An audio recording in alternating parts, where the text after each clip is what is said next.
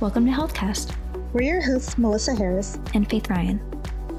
The United States and the world as a whole are currently grappling with one of modern history's most widespread and uncertain medical challenges, COVID nineteen. The virus has spread globally, closing down economies, infecting millions of people within weeks, and, as of this recording, killing about three hundred thousand people globally and over eighty thousand in the United States. But COVID nineteen isn't just a physically taxing and deadly disease. It has also drastically changed our way of life and quality of mental health. We're grappling with the anxiety of COVID nineteen and the grief from loss of loved ones. People are sheltering inside, often alone and without the support and everyday resources they need to overcome anxiety, depression, substance abuse disorder, and a variety of other mental illnesses and disabilities. With the policy enforcements on physical distancing for safety, many are faced with having to alter their way of receiving health care and how they go about getting the help they may need. But ongoing and recent federal public health efforts are supporting telemedicine and mobile apps to bridge the gap between those who are struggling with their mental health and the healthcare professionals who can help them. This month of May is Mental Health Awareness Month, and now, more than ever, it's important to tackle mental health challenges and discuss treatment, accessibility, and resources. In this May HealthCast miniseries, federal mental health leaders will discuss how their telehealth programs and mobile apps have helped people, both in general and now as we combat COVID nineteen. This first episode, we were joined virtually by Doctor Nora Volkow, a world-renowned psychiatrist who, since two thousand three, has served as director of the National Institute of Drug Abuse. Doctor Volkow, welcome to the show. Hi, uh, thanks very much. Good morning. Good morning. Let's start off by talking about your role as the director of the National Institute of Drug Abuse. Could you please go over your top priorities at the agency? The agency's main mission is to develop knowledge that can help us understand um, addiction and, and in the process how to properly prevent it and treat it.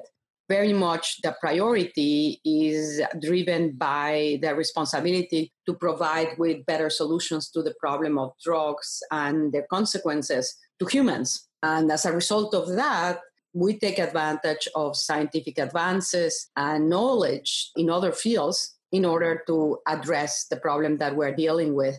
And when one addresses issues of priority, one needs to consider the overall priority on the long range, but also come to recognize that because things and circumstances can change abruptly, as was happening right now with COVID, and that was preceded by the opioid epidemic, as an institute, we have to have the flexibility to be able to address those issues that require urgent solutions, while at the same time, keep the main goal and mission ahead. So this is handling, multitasking both of those issues, the long-term goals, and also having the flexibility to address urgent needs, such as the one that we're currently experiencing. This is a very urgent situation. With the current COVID nineteen pandemic, what are some of the significant challenges and perhaps unique risks that some people specifically struggling with substance abuse and addiction during this difficult time are experiencing?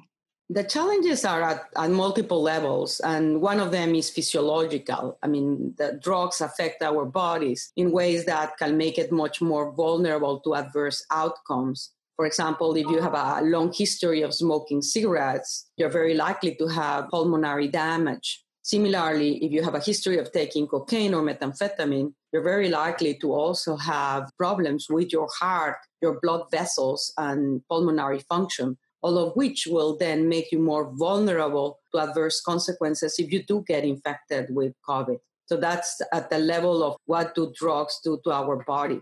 But there are other components that relate to social and healthcare issues. One of them is that the COVID pandemic has arrived amidst an opioid crisis that, as a society, we were trying to actually address using evidence, and the evidence is to provide with treatments for medication for this opioid addiction. But in order to be able to do that, we need to have a healthcare system that can accommodate the needs of these patients. And the systems right now are overwhelmed with the deluge of patients suffering from COVID. Also, as part of the treatment of people that become addicted, whether it's opioids or any other addiction, is the crucial component of social support systems. And without them, with social distancing, what's happening is we are removing many of the supports that we had in the community that facilitate people to stay in recovery or achieve recovery or to control the consumption of drugs. And those are actually being terribly curtailed.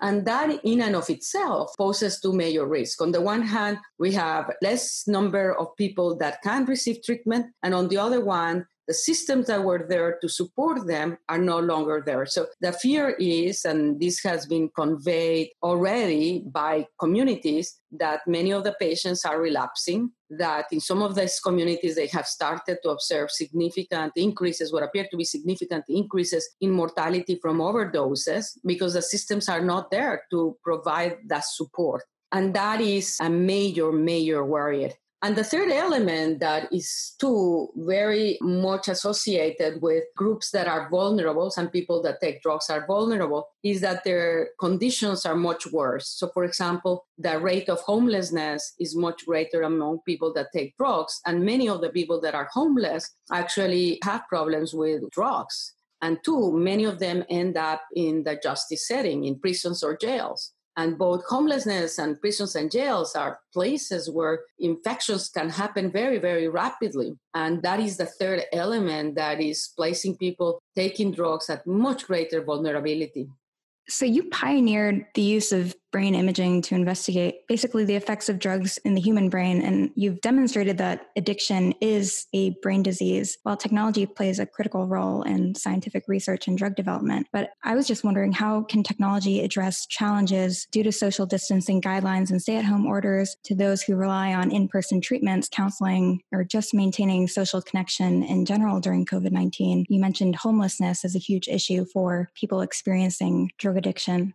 Yeah, no, and I, and I think that obviously technology has been extraordinarily important, uh, the advances in technology, but particularly in communication technologies through cell-based and through web-based contacts. First of all, it has provided the opportunity of expanding the reach of the healthcare system. So now, for example, and this has also one of the positive components has been that because it was not possible to provide with the treatment of people that require it in healthcare, since it's burdened by so many patients suffering from COVID, what has happened is that the rules that require that in order for you as a physician to provide buprenorphine to a patient, you have to physically see them.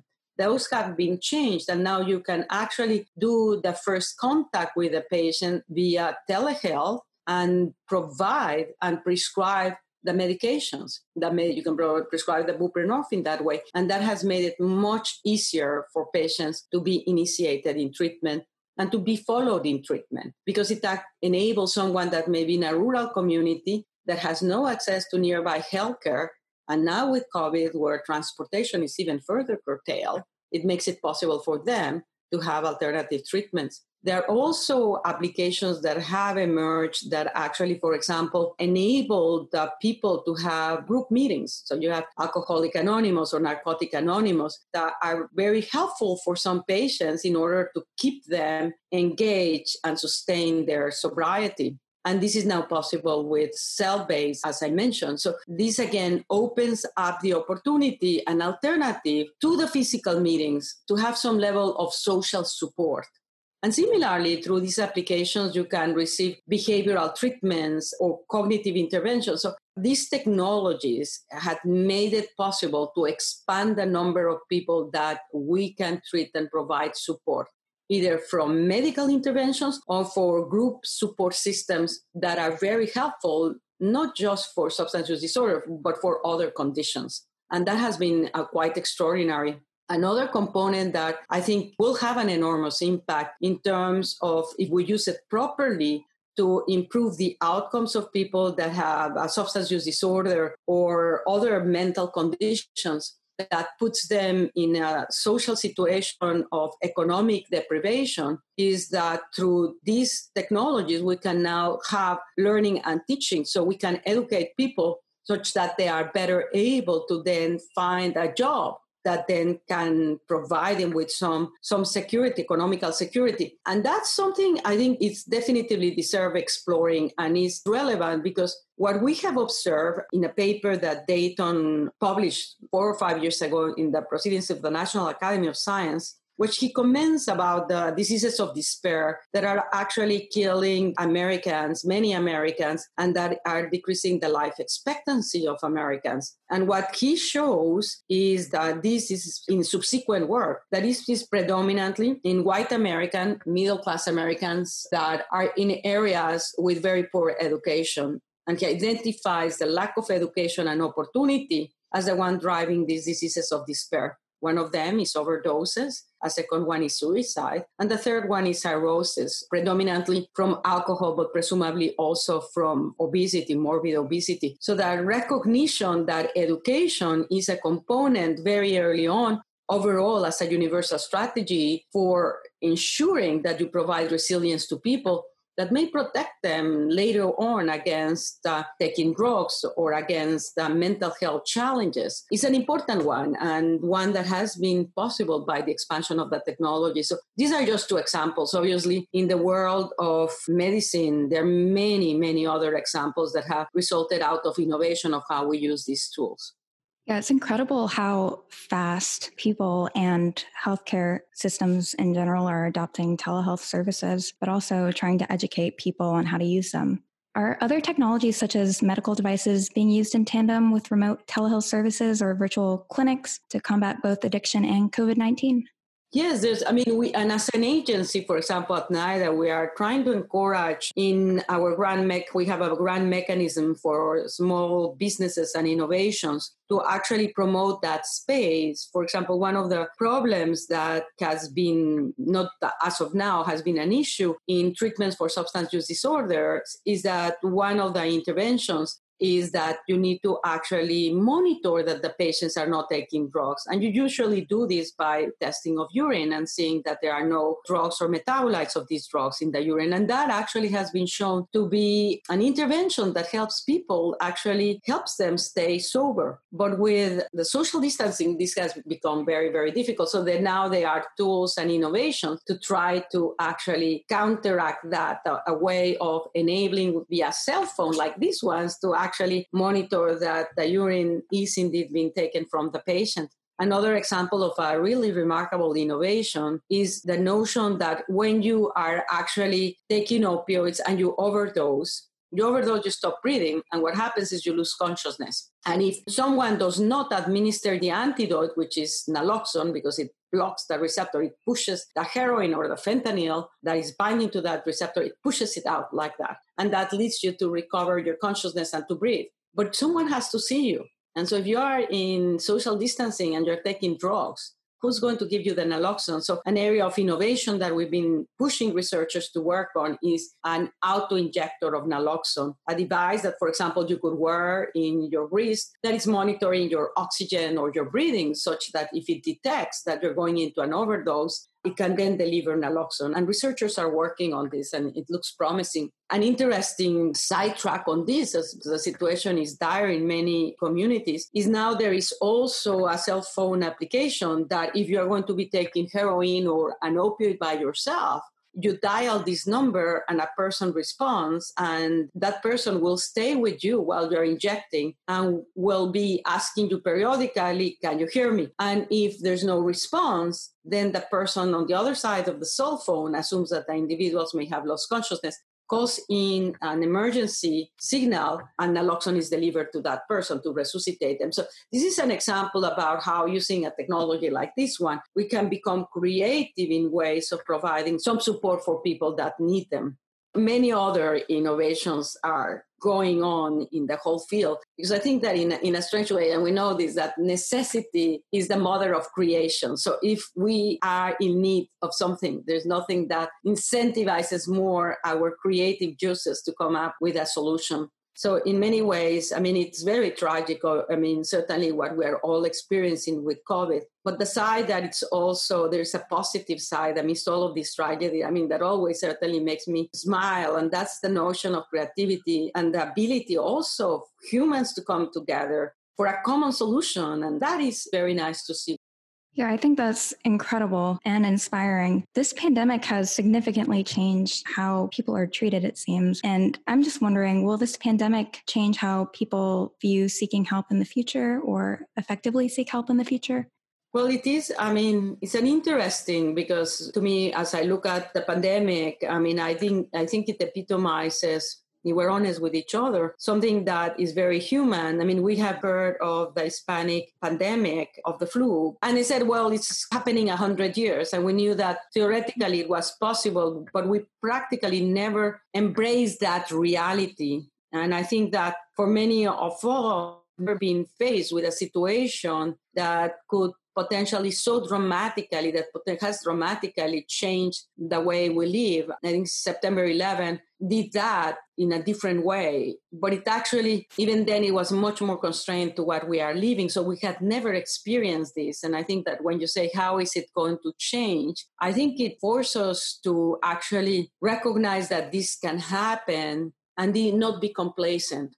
And so that's what I would hope, that out of this experience that we emerge as a social system that no longer accepts complacency because of the probability that it will never happen. Because even though the probability is low, I mean, it's more than one hundred years since the Spanish flu, the consequences are so tragic that we cannot afford to be complacent. And the other aspect that I think is very good is that it actually gives us a moment where we can, obviously, in a most objective way that I've ever seen in my life, understand how extraordinarily important science is. Because we will get out of this problem because scientific solutions will be delivered.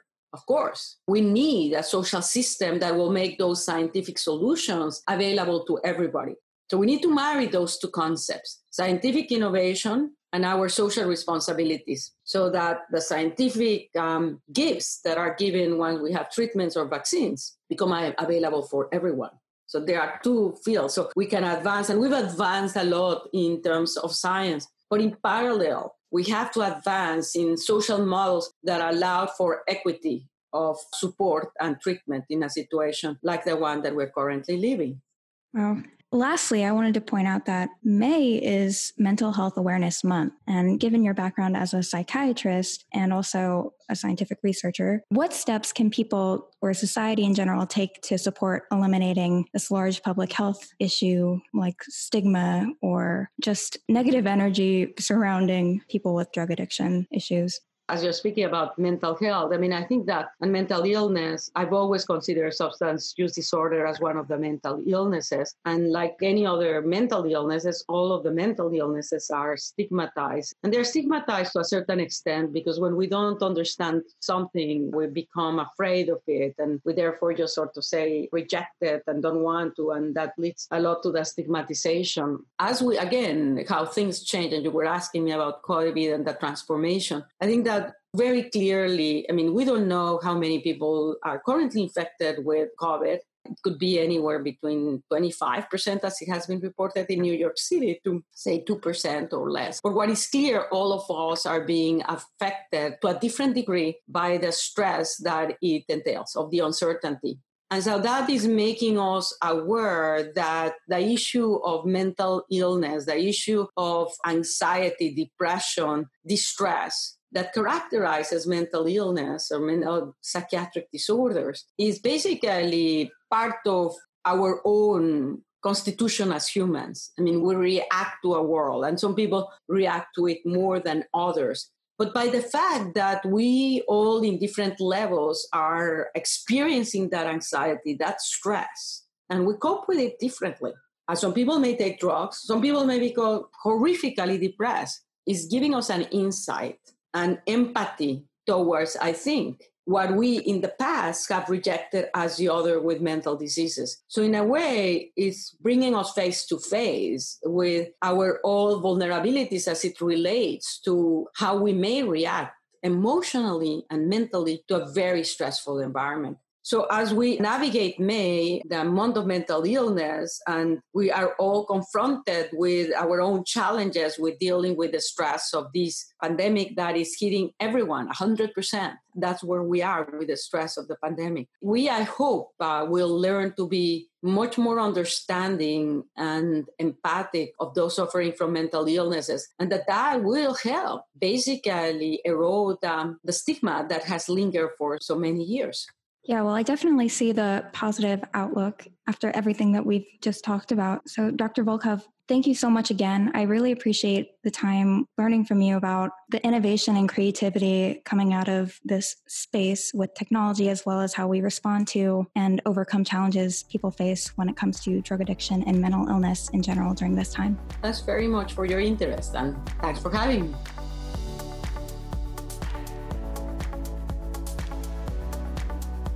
HealthCast is a production of Government C I O Media and Research.